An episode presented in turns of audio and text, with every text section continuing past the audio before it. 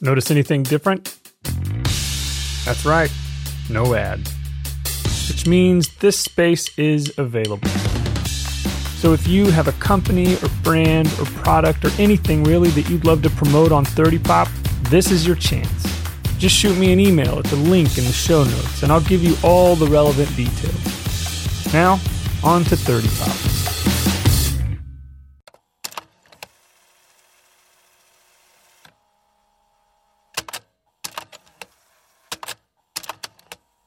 You have one message. First message. Hey Luke, it's the other Aaron. And when Aaron was talking about the Teenage Mutant Ninja Turtle cereal, I was like, I distinctly remember that cereal as well. And looking back, I wonder if it was an attempt to get kids to eat Rice Chex because it had marshmallows of like turtles and weapons and stuff, but it had ninja nets. And the ninja nets were like Rice Chex basically.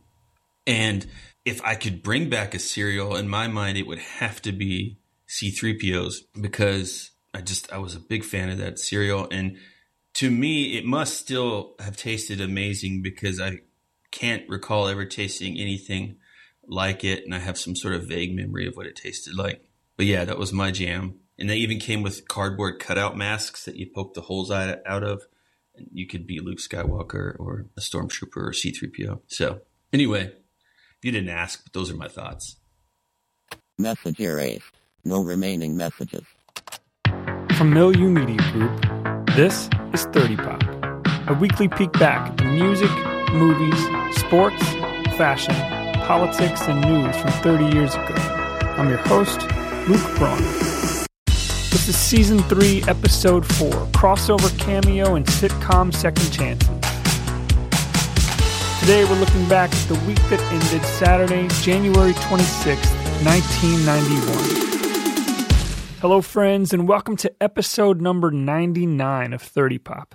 Next week, we'll be celebrating our 100th episode, and we're just a couple of weeks away from our official two year anniversary of this show, and I could not be more happy about it. Well, okay, I'd be happier if we had a lot more folks joining in each week as we turn back the clock 30 years, but outside of that, I couldn't be happier. As I say often, I love working on this show, and it honestly just gets more fun all the time. That being said, there isn't just a ton to look back on from this week in 1991, so we'll just dive right in.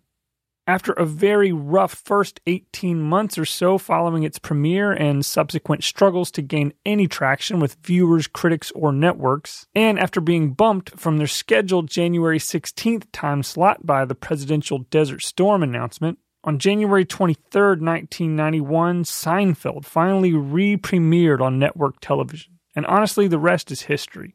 It went on to develop a cult like following during and especially after its 180 episode run on the air.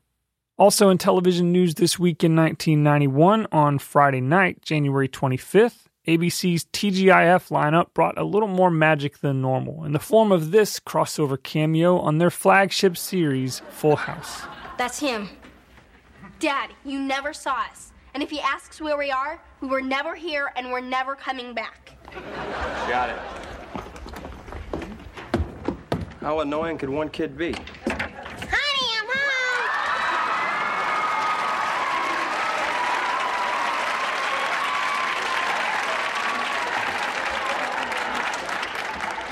Steve Urkel at your service.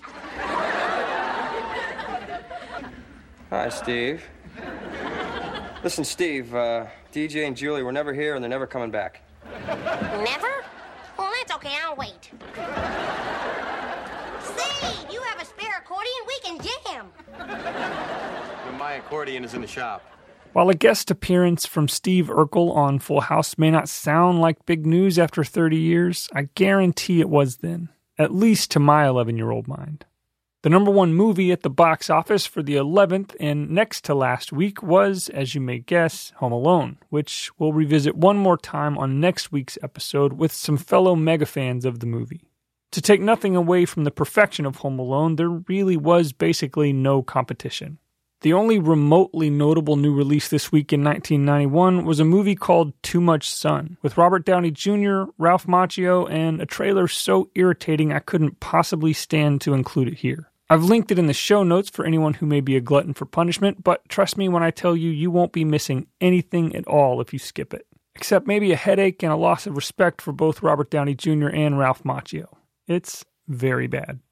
The sports headlines 30 years ago this week included Houston Rockets guard Vernon Maxwell becoming the fourth player in NBA history to score 30 points in a single quarter, which is truly remarkable, and Super Bowl 25, in which the New York Giants beat the Buffalo Bills 20 to 19. And more importantly, Bud Light beat Budweiser for the first time in the increasingly popular Bud Bowl, with Bud Dry as their star quarterback. The 90s were so weird. In music news, Vanilla Ice continued his reign at the top of the Billboard 200 chart, and LL Cool J remained number one on the Hot Rap chart with "Around the Way Girl." The first time by Surface lost its spot at the top of the Hot R&B and Hip Hop chart, but became number one on the far more important and impressive Hot 100. The song that took its place was the synthesized pan flute laden Love Makes Things Happen by Pebbles and Babyface.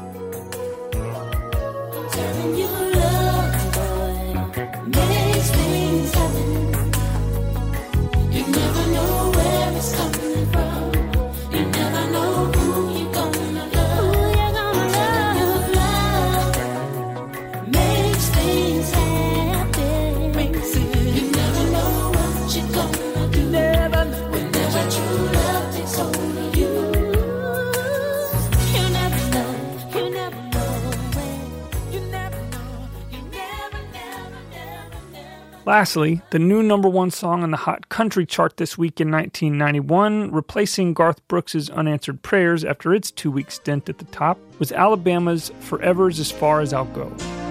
I will give you my heart, faithful and true, and all the love it can hold. That's all I can do.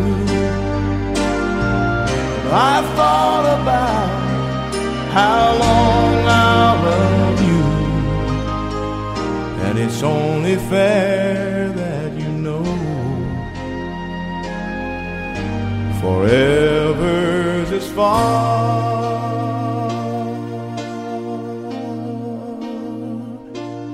as I'll go.